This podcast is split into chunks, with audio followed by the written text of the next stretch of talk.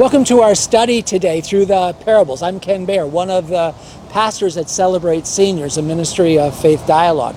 Today, we'll be looking at the parable in the Gospel of Luke, often called the parable of the master and the servant. You know, Jesus answers a request from his apostles and tells them uh, this parable. And this parable will also teach us the nature of, of true discipleship. The story that Jesus tells is called, again, the parable of the master and the servant, also often called sometimes the parable of the unprofitable servant. So let's begin reading in uh, Luke chapter 17, beginning with verse 5. The apostles said to the Lord, Increase our faith. He replied, If you have faith as small as a mustard seed, you can say to this mulberry tree, Be uprooted and planted in the sea, and it will obey you. Suppose one of you has a servant plowing or looking after the sheep. Will he say to the servant when he comes in from the field, Come along now and sit down to eat? Won't he rather say, Prepare my supper, get yourself ready and wait for me while I eat and drink? After that, you may eat and drink. Will he thank the servant because he did what he was told to do?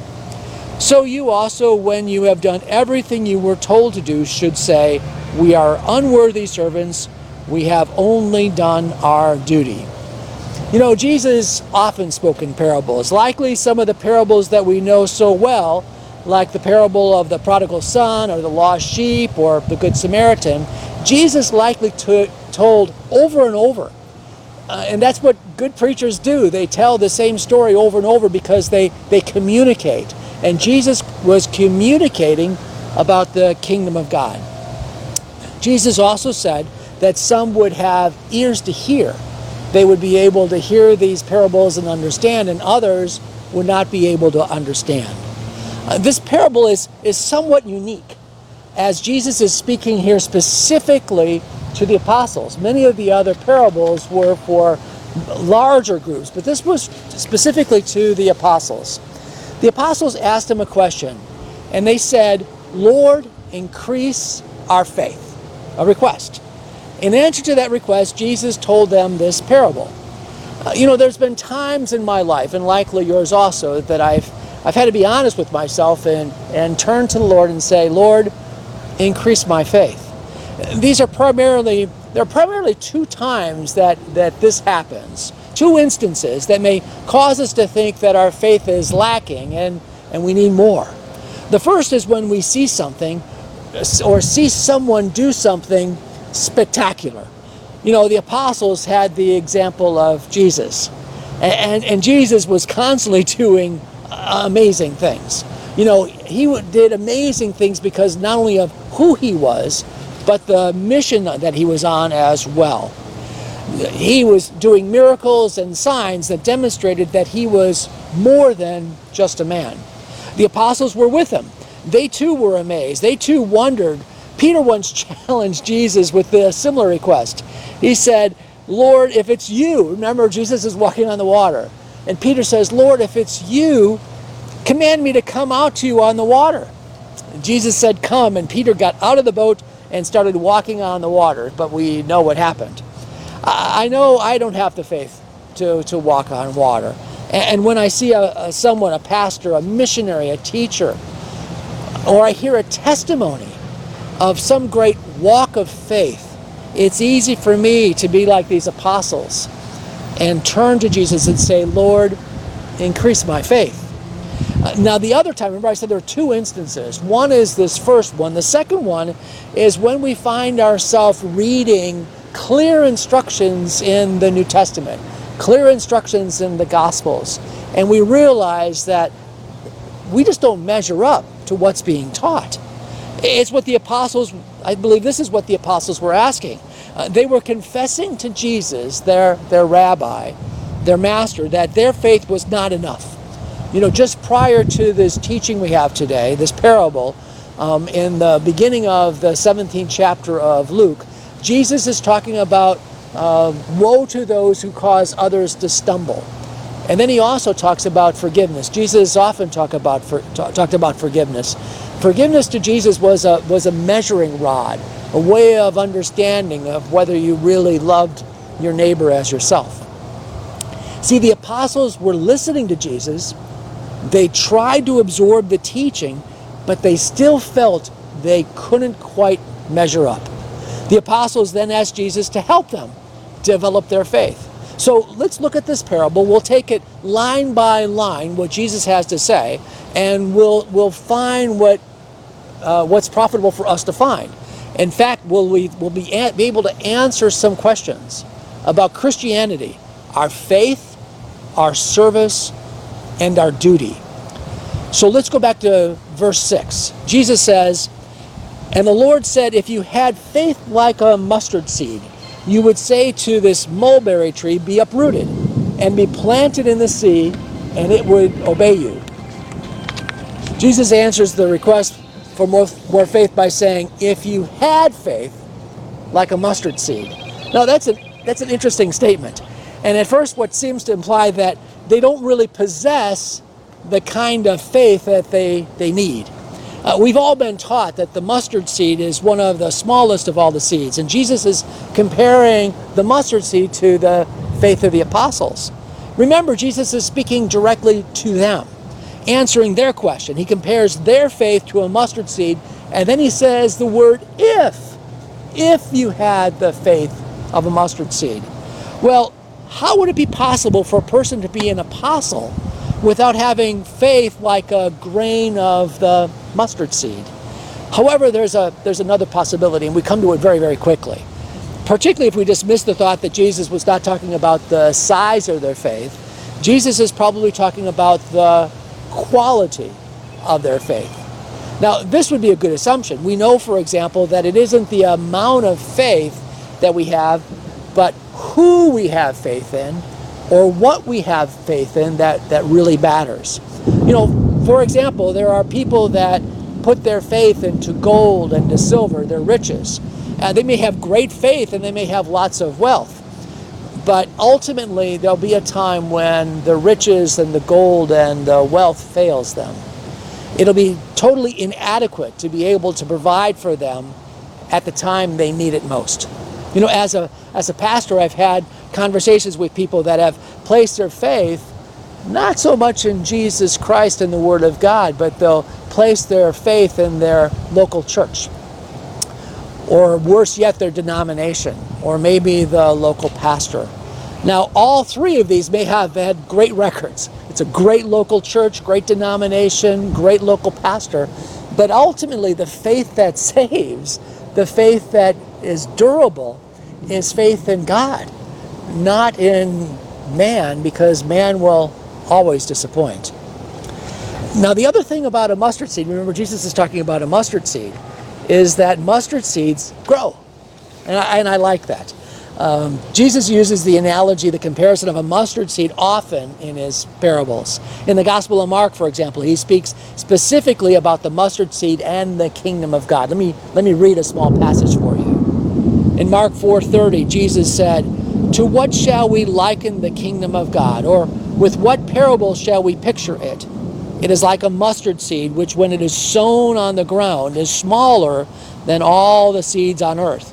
But when it is sown, it grows up and becomes greater than all herbs, and shoots out large branches, so that the birds of the air may nest under its shade."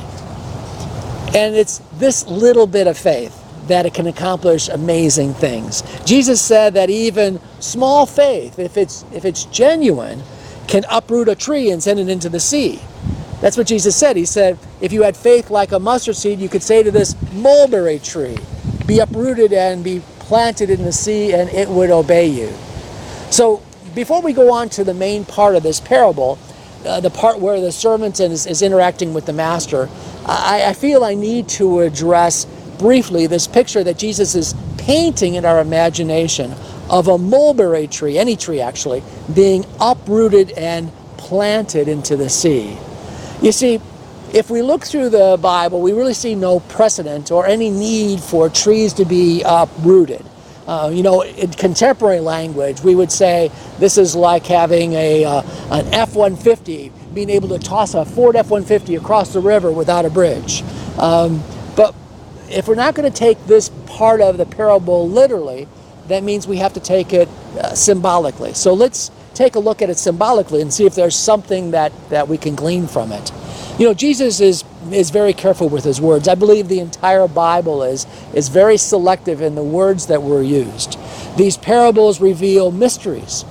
And I'm not prepared to say there isn't something special about the words that are being used uh, in order to get some further insight into the kingdom of God. Um, a tr- mulberry tree being planted, not thrown, not removed, but be planted into the sea. It, it still seems mysterious to me. You know, I, have read some commentaries that try to show that the words like tree, planted, sea, all are symbols for spiritual truth. And I, and I don't doubt that for a minute. I just, I'm not prepared to say this is what this parable is talking about. I did read one parable that said that the mulberry tree specifically has very, very uh, tight roots, a very, very strong root system. And perhaps Jesus was talking about that a little bit of faith can dislodge the roots of doubt. Well, I, I like that, but again, I'm not going to say that's specifically what this part of this parable is talking about. So let's, let's go on. We know that faith is measured by quality, by substance, by, by who we have faith in, not the quantity, the capacity of, of what. Um, at a minimum, these words of Jesus regarding the mustard seed faith tells us that with the right kind of faith, faith in God, faith in the kingdom of God, it has, it has great power because it's the power of God that's, that's truly at work. Now, Jesus goes on and tells the parable of the servant and the master. So let's dig into this parable be, before I get rained on. Verse number seven Suppose one of you has a servant plowing or looking after the sheep. Will he say to the servant when he comes in from the field, Come now and sit down and eat? Won't he rather say, Prepare my supper? Get yourself ready and wait on me while I eat and drink. After that, you may eat and drink. You know, the language that Jesus is using is, is called rhetoric. It, it comes from a Greek philosophy. It's a, it's a type of speech, a, a type of story or discussion that specifically tries to convince the listener to sway an audience. It's, it's a style, again, called rhetoric. You know, it's used today. In fact, we use the word uh, uh, rhetorically speaking, meaning that we're saying something we don't expect a, a response, a, an answer. We're trying to convince based on the words that we're using. In rhetorical discourses, this goes back to the way the Greeks taught things, there were three types of rhetorical discourses, and I'll, and I'll outline them just briefly for you so that we can get to the main point here. The, the three types of reasoning were ethos, pathos, and logos. Now, ethos refers to character, using a character of an individual to, to reach an agreement. Uh, pathos refers to passion. A speaker will use uh, repetitive words, emotion. Uh, one of the best examples is Martin Luther King's speech, where he says, I have a dream. I have a dream. He'll repeat it. And he's, he's, he's invoking a passion. Preachers often use this type of, of rhetoric. In this case, however, with this with the servant and the master, Jesus is using reason. He's using what's called logos. It's reasonable to assume that the servant that would be working for you in the fields, when he is done with his work, would not be invited into the main house to have supper with you, to sit at your table, to drink iced tea. Uh, Jesus uses even a modern use of the rhetorical question. Suppose, Jesus says, that one of you has a servant whom you put to work in the field. At the end of the day, would you welcome him to the table? You know, see, this type of question doesn't need a response. It's a rhetorical question. It's, it's Jesus is using it to evoke reason. Jesus uses this literary device twice. This time, he let's use the actual words in the parable. This is from the New International Version. Verse 8 says, Wouldn't he rather say, Prepare my supper, get yourself ready, and wait on me while I eat and drink? After that, you may eat and drink. You see, again, there's no answer that's required. Uh, this is the way it is done. This is the way that servants serve their masters. This is exactly what a servant is supposed to do. The parable, no, the parable is not saying that it's appropriate to be rude, uh, to be uncaring or unmoved, to not be sympathetic that the servant was working hard in the fields. Jesus is commenting on duty on service. Then Jesus asks a question which is the center of the comparison. Will he thank the servant because he did what he was told to do? Again, it's a rhetorical question. There's no response that's required on the part of the apostles or by us. Will he not thank the servant because he did what he was supposed to do? Now, I, have taught this parable before, and I fully understand the kind of questions I typically get. You know, sometimes when we read these parables, our, our minds wander, and we start thinking of the, what the parable what the parable doesn't say. It, it doesn't say that masters are supposed to be rude, or that servants are supposed to be worked to death. It's really about the relationship between the master and the servant focusing on the duty of the servant. You know, I can tell you a story, however. Before I, I got into ministry, I worked for over 20 years with a very large company.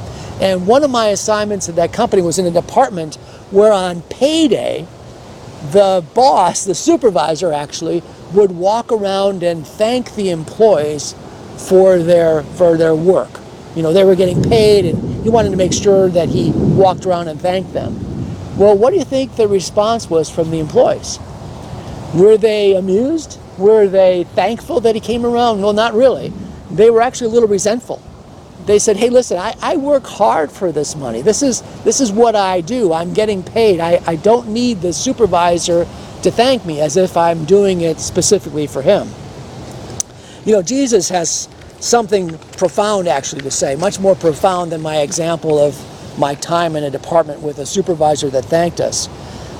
The context of this parable is that, remember, the context, it was back in 30 AD. Now, at the time, the word that we had in Greek, the word that is often translated as servant in the Bible, is actually the same word as slave. And at the time of Jesus, probably half of the people were in some kind of indentured servitude. Most of them were servants. There was a there wasn't a middle class. There was the upper class and there were there were servants. And the relationship between the master and the servant was also pretty severe. It was impersonal. It was often harsh. The slave was expected to obey whatever the master told him to do. A, a good master, you know how a good master was defined? One that didn't beat his slave. If the master told his servant to plow the field during the day and to prepare supper after returning home, the servant obeyed because he knew that this was his task. There was no need to thank him for that. These were rhetorical questions, that's why Jesus used them. There was, there was no need to respond because that was requested. So let's move into the very last verse today and we'll see the application for, for you and me. In the last verse of, par- of this parable, verse 10, Jesus compares this picture of the disciples' service to God. Verse 10, he says, So you also, when you have done everything you were told to do, should, stay, should say, We are unworthy servants, we have only done our duty. You know, please notice that the focus of this parable is the attitude of the servant, not the master. We shouldn't read anything into this parable regarding that the attitude, personality, or character of the master. This is about the servant because Jesus tells us that in this verse number 10. Say, we are unworthy servants. We have only done our duty. You know, it's often said in church settings that the, the grace of God may be free, but it's certainly not cheap. For every verse that indicates that it may be easy to become a disciple of Jesus Christ. There's a verse where Jesus warns us. In John 16, for example, Jesus says, For you will be excommunicated from the synagogues, and a time is coming when you will be put to death by misguided ones who will presume to be doing God a, a great service by putting you to death. You know, we may think sometimes that we're pretty special. But the Bible says that God uses the fools to confound the wise. What then is the whole point of this, this parable? This story illustrates the ideal attitude that a disciple should have in serving God. A disciple should never forget his position before God. He has been brought into the kingdom by the precious blood of Jesus Christ. He has not only been brought into the kingdom, but he has been bought He's been brought into the kingdom, but he has been bought. There's a price that was paid. You know, in other religions, you can boast. There are things that you can do to, to merit the favor of some false gods. You, you can earn karma in some religions, uh, but not Christianity. The heart of the Christian faith is the work of God. For it is by grace you've been saved through faith, not of yourself. It is the gift of God, not of works. Let me close by, by telling you this. There is work that we can do in the kingdom of God. It may not be plowing or looking after sheep or working in the fields or preparing suppers or waiting for on the master while he eats and drinks. But in Romans 12, beginning in verse 3, this is what the apostle Paul says. He says, For the by, by the grace given to me, I say to every one of you, do not think of yourself more highly than you ought, but rather think of yourself with sober judgment, in accordance with the faith that God has distributed to each of you.